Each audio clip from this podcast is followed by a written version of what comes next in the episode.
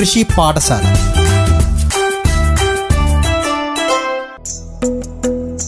കൃഷി പാഠശാലയിലേക്ക് പ്രിയ ശ്രോതാക്കൾക്ക് സ്വാഗതം. കൃഷി പാഠശാലയുടെ കഴിഞ്ഞ അധ്യായങ്ങളിലായി ഈ ലോക്ഡൌൺ കാലത്ത് അമ്പലവയൽ കെ വി കെയുടെ ആഭിമുഖ്യത്തിൽ കർഷകർക്കായി സംഘടിപ്പിച്ച പരിശീലന ക്ലാസിന്റെ പ്രസക്ത ഭാഗങ്ങളായിരുന്നു. കൂൺ കൃഷിയുമായി ബന്ധപ്പെട്ട കാര്യങ്ങളാണ് ഇതിലൂടെ നമ്മൾ മനസ്സിലാക്കിയത്. കൂണിന്റെ പോഷക ഗുണങ്ങൾ കൂൺ കൃഷി രീതി കൂണിന്റെ വിളവെടുപ്പ് വിപണനം കൂൺ സംസ്കരണം തുടങ്ങിയ കാര്യങ്ങളെക്കുറിച്ച് വിശദമായി തന്നെ ഈ പരിപാടിയിലൂടെ നമുക്ക് വിവരങ്ങൾ ലഭിച്ചു. ഇന്നത്തെ അധ്യായത്തിലൂടെ കൂൺ ഉപയോഗിച്ച് തയ്യാറാക്കാവുന്ന വ്യത്യസ്ത വിഭവങ്ങളെക്കുറിച്ച് അറിയാം. വിവരങ്ങൾ നൽകുന്നത് അമ്പലവയൽ കെ വി കെയിലെ ഡോക്ടർ സഫിയ. മഷ്റൂം ഉണക്കിയത് വെച്ച് അതിന്റെ പൊടി വെച്ച് ചെയ്യാൻ സാധിക്കുന്നത്. അതിന് നമുക്ക് അടുത്തതായിട്ട് ഏറ്റവും കോമൺ ആയിട്ട് മാർക്കറ്റിൽ അവൈലബിൾ ആയിട്ടുള്ള പ്രൊഡക്ട്സ് ആണ് മഷ്റൂം നഗറ്റ്സ് അതേപോലെ തന്നെ മഷ്റൂം പോപ്പഡ് രണ്ടിന്റെയും മിക്സുകൾ ഏതാണ്ട് സെയിം തന്നെയാണ്. വൺ ഈസ് ടു എയ്റ്റ് എന്നുള്ള പ്രശ്നത്തിൽ ഉഴുന്നുപൊടിയുമായിട്ട് മിക്സ് ചെയ്യണം. മഷ്റൂം ഒരു ഒരു ഭാഗമാണെങ്കിൽ എട്ട് ഭാഗം. ഉഴുന്നുപൊടിയും കൂടി മിക്സ് ചെയ്ത് അതിനൊരു വെള്ളവും കൂടി ചേർത്ത് കുഴച്ചെടുത്ത് ഉപ്പും മുളക് പൊടിയും ചേർത്തിട്ട് നമ്മൾ അതിനെ രണ്ട് മുതൽ നാല് സെന്റിമീറ്റർ ഉള്ള വലിപ്പമുള്ള ബോൾസ് ആക്കി ഉണക്കിയെടുക്കുക. എന്നിട്ട് അതിനെ എണ്ണയിൽ വറുത്ത് സ്നാക്ക് ഐറ്റം ആയിട്ട് ഉപയോഗിക്കാം. അല്ലെങ്കിൽ ഇത് തന്നെ നമ്മൾക്ക് പ്ലേറ്റിലോ ട്രേയിലോ ഒക്കെ ചെറിയ കനത്തിൽ പരത്തി ഉണക്കിയെടുത്തതിന് ശേഷം അതിനെ പപ്പട് എന്നുള്ള രീതിയിൽ നമ്മൾക്ക് മാർക്കറ്റ് ചെയ്യാൻ സാധിക്കും. ഇതിന് രണ്ടിന്റെയും ഇൻഗ്രീഡിയൻസ് സെയിം ആണ്. പിന്നെയുള്ള അടുത്ത പ്രൊഡക്റ്റ് എന്ന് കൊണ്ട് ഉദ്ദേശിക്കുന്നത് മഷ്റൂം ബിസ്ക്കറ്റ് ഉണ്ടാക്കാറുണ്ട്. പറഞ്ഞ പോലെ തന്നെ ഇതിന്റെ ചെറിയൊരു ശതമാനം ബിസ്ക്കറ്റിന്റെ സാധാരണ കൂട്ടിലേക്ക് ചെറിയൊരു അളവിൽ മഷ്റൂമിന്റെ പൊടിയും കൂടി ചേർത്തിട്ടാണ് മഷ്റൂം ബിസ്ക്കറ്റ്സ് ഉണ്ടാക്കുന്നത്. അതിന് വേണ്ടത് ഉണക്കി പൊടിച്ച പൗഡർ തന്നെയാണ് വേണ്ടത്. സാധാരണ നമ്മൾ മഷ്റൂമിന്റെ ഇൻഗ്രീഡിയൻസ് ആയ മൈദ അതേപോലെ തന്നെ അതിന്റെ ബേക്കിംഗ് സോഡ അങ്ങനെയുള്ള പഞ്ചസാര മുട്ട അങ്ങനെയുള്ള സാധനങ്ങളെല്ലാം നമ്മൾ എടുത്തിട്ട് നന്നായി തെല്ലിയെടുക്കണം അതിനുശേഷം ബട്ടർ അല്ലെങ്കിൽ ഗീയും പഞ്ചസാരയും കൂടി നമ്മളുടെ ഇലക്ട്രിക് മിക്സർ ഉപയോഗിച്ചിട്ടോ അല്ലെങ്കിൽ ഡോണേറ്റർ ഉപയോഗിച്ച് നല്ലപോലെ അടിച്ചെടുക്കുക. അതിനുശേഷം പഞ്ചസാരയും ചേർത്ത് സോഡപ്പൊടിയും എല്ലാം ചേർക്കുക.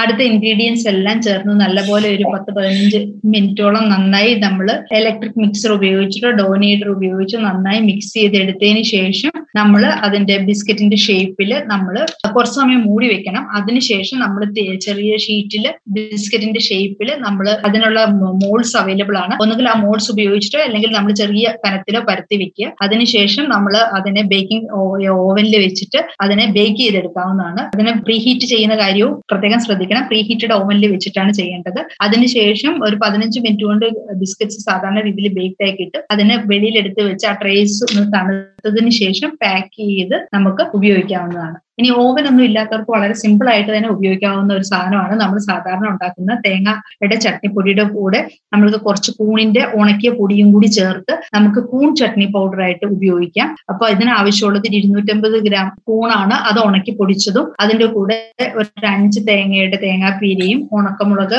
ചുവന്നമുളക് കായം ഇഞ്ചി പുളി കുരുമുളക് കറിവേപ്പില എന്നീ ഇൻഗ്രീഡിയൻസും ചേർത്തിട്ട് നമുക്ക് ആദ്യം സാധാരണ നമ്മൾ ചമ്മന്തിപ്പൊടി ഉണ്ടാക്കുന്ന പോലെ തന്നെ വറ്റുമുളക് വറുത്തെടുക്കുക. അതിനുശേഷം തേങ്ങ വറുത്തെടുക്കുക. ഇതിലേക്ക് ബാക്കി ഇഞ്ചിയും ഉള്ളിയും പുളിയും കുരുമുളക് പൊടിയും എല്ലാം കൂടി ചേർത്ത് മിക്സ് ചെയ്തതിന് ശേഷം തണുത്ത് അതിന് ശേഷം നന്നായി പൊടിച്ചെടുക്കുക. ഇതിലേക്ക് മഷ്റൂം ഉണക്കി പൊടിച്ചതും കൂടി ചേർക്കുക. സാധനം കായവും കൂടി ചേർത്ത് നമുക്ക് പാക്ക് ചെയ്ത് വിൽപ്പന നടത്താവുന്നതാണ്. പിന്നെ ഈ വിവിധ രീതികൾ കൊണ്ട് പറയുന്നത് ഇങ്ങനെയൊക്കെ മഷ്റൂം നമ്മുടെ ആഹാരത്തിൽ ഉൾപ്പെടുത്തി നമ്മൾക്ക് അത് ഈ മെത്തേഡ്സിലെല്ലാം നമ്മുടെ ശരീരത്തിന് നമുക്ക് മഷ്റൂമിന്റെ അവൈലബിലിറ്റി ഉണ്ടാക്കുന്നതിന് വേണ്ടിയിട്ട് സാധാരണ രീതിയിൽ ചെയ്യാൻ ബുദ്ധിമുട്ടാണ്.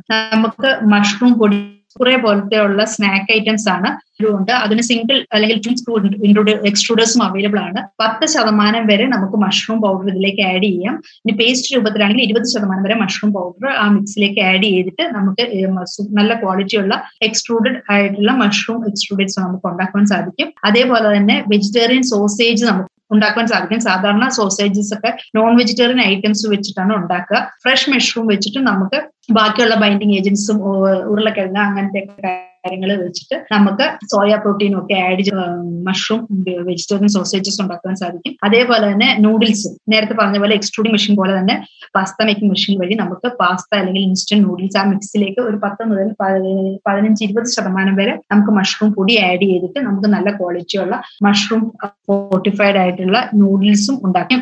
കൂണും വെച്ചിട്ട് അതിന്റെ പൊടി ഉപയോഗിച്ചും നമുക്ക് ഉണ്ടാക്കാൻ സാധിക്കുന്ന ഡിഫറെന്റ് പ്രൊഡക്ട്സ് നമുക്ക് പിന്നെ ഉണങ്ങിയെടുത്ത മഷ്റൂം നമുക്ക് അതിനെ വെള്ളത്തിൽ ഒരു ഇരുപത് മിനിറ്റോളം കുതിർത്തിടുവാണെങ്കിൽ അതിനെ എടുത്തിട്ട് നമുക്ക് ഫ്രഷ് മഷ്റൂം വെച്ചിട്ട് എന്തൊക്കെ പ്രൊഡക്ട്സ് ഉണ്ടാക്കാൻ പറ്റുമോ അതുപോലുള്ള എല്ലാ പ്രൊഡക്ട്സും നമ്മൾക്ക് ഉണ്ടാക്കിയെടുക്കാൻ സാധിക്കും. അപ്പൊ മഷ്റൂം കൂടുതലായി വരുമ്പോൾ ഉണക്കി സൂക്ഷിക്കുകയാണെങ്കിൽ നമുക്ക് പിന്നീടുള്ള സമയത്തും നമുക്ക് കൂണിന്റെ വിവിധമായ വിഭവങ്ങൾ ഉണ്ടാക്കുവാൻ സാധിക്കുന്നതാണ്. അതിനു വേണ്ടിയിട്ട് നമ്മൾക്ക് ഒരുപാട് ഉണങ്ങി പോകാതെ തന്നെ അതാണ് പറഞ്ഞത് ക്യാബിനറ്റ് ഡ്രയറിൽ ഉപയോഗിക്കുമ്പോൾ നമ്മൾ അമ്പത് മുതൽ അറുപത് ശതമാനം ടെമ്പറേച്ചർ എന്ന് പറയുന്നത് അതുകൊണ്ടാണ്. അല്ലെങ്കിൽ എഴുപത് അല്ലെങ്കിൽ എഴുപതിന്റെ മുകളിലേക്കുള്ള ഡിഗ്രി സെൽഷ്യസിലൊക്കെ വെച്ച് ചൂടാക്കി എടുക്കുവാണെങ്കിൽ ഇതിനെ നമ്മൾ വീണ്ടും വെള്ളം ഒഴിച്ച് നമ്മൾ അതിനെ വേറെ വിഭവങ്ങൾ ഉണ്ടാക്കുമ്പോഴേക്കും രുചി വ്യത്യാസവും നിറവ്യത്യാസവും ഒക്കെ അനുഭവപ്പെടാറുണ്ട്. അങ്ങനെ ഉണ്ടാവാതിരിക്കാൻ വേണ്ടിയിട്ടാണ് നമ്മൾ അമ്പത് മുതൽ അറുപത് ഡിഗ്രി സെൽഷ്യസിൽ വരെ ഉണക്കിയെടുക്കുന്നതാണ് കൂടുതൽ മെച്ചം എന്ന് പറയുന്നത്. ഇതിനകത്ത് ഈ ട്രേ നോക്കിയാൽ അറിയാം നിങ്ങൾക്ക് മഷ്റൂം ഉണക്കിയതാണിത് അതിന്റെ അകത്ത് അധികം നിറവ്യത്യാസം ഒന്നും വന്നിട്ടില്ല. ഒരുപാട് ബ്രൗൺ കളർ വന്നിട്ടില്ല എന്ന് മനസ്സിലാവും. അതിന് നമ്മൾ വെള്ളം ഒഴിച്ചിട്ട് നമുക്ക്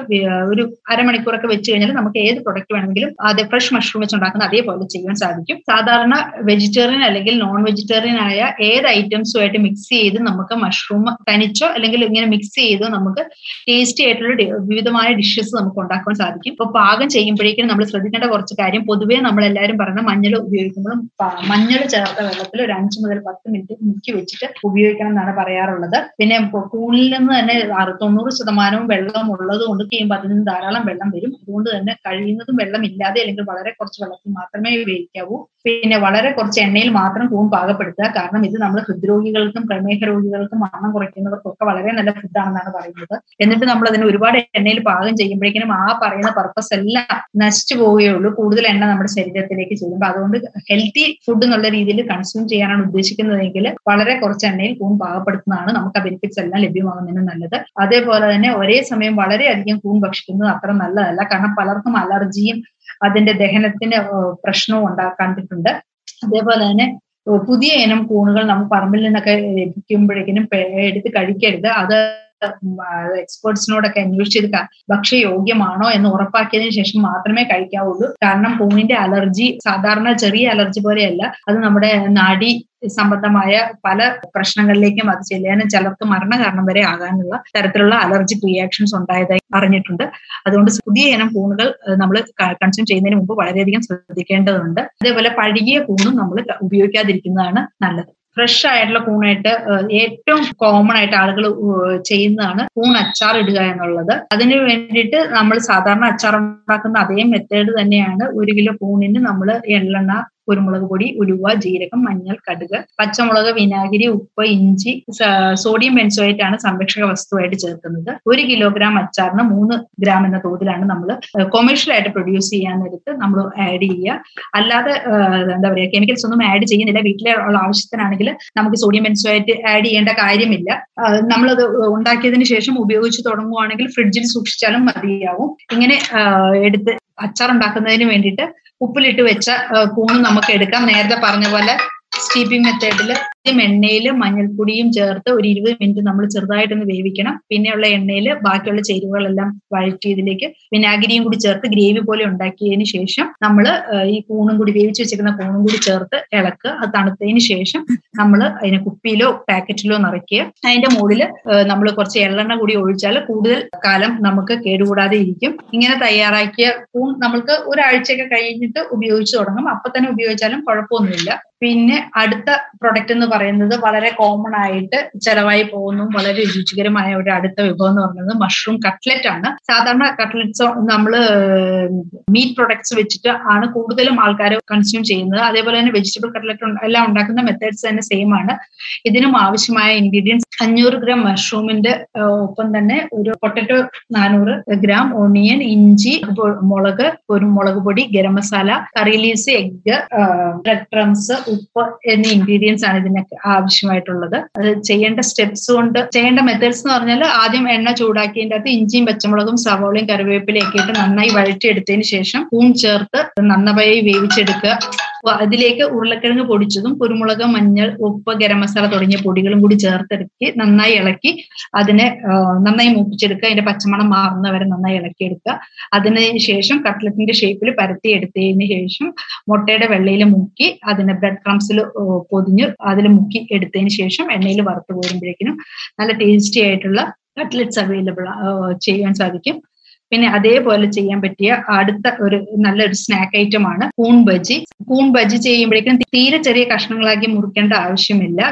ഈവൻ കഷ്ണങ്ങളാക്കിയില്ലെങ്കിൽ പോലും കുഴപ്പമില്ല. ഇരുന്നൂറ്റമ്പത് ഗ്രാം കൂണിന് വേണ്ടിയിട്ട് കടലമാവ് മുളക് മഞ്ഞൾ കായം ഉപ്പ് ഈ ചേരുവകളെല്ലാം കൂടി വെള്ളം ചേർത്ത് കുറച്ച് കട്ടിയുള്ള ഒരു എന്താ പറയുക മുക്കി പൊരിക്കുന്ന പരുവത്തിൽ കുഴച്ചെടുക്കുക. ഇതിൽ കൂൺ മുക്കി നല്ല ചൂടായ എണ്ണയിൽ വറുത്ത് കോരിയെടുത്താൽ നല്ല ടേസ്റ്റി ആയിട്ടുള്ള ബജി റെഡിയാവും പിന്നെ വളരെ കോമൺ ആയിട്ട് ഉപയോഗിക്കുന്ന ഒരു വിഭവമാണ് സമോസ അതും നേരത്തെ കട്ട്ലറ്റിന് പറഞ്ഞ അതേപോലെയാണ് പ്രിപ്പയർ ചെയ്യേണ്ടത്.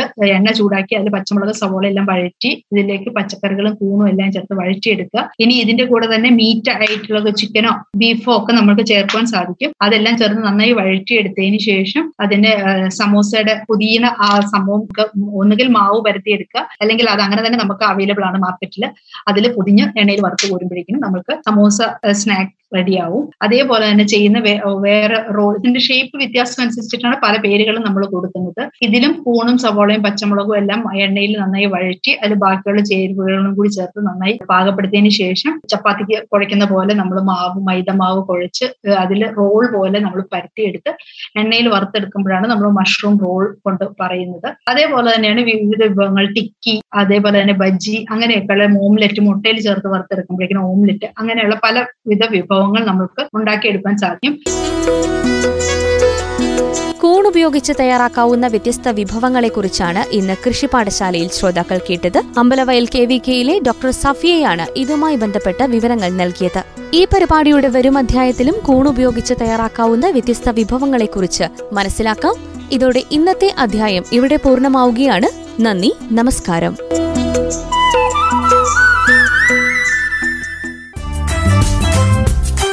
കൃഷി പാഠശാല.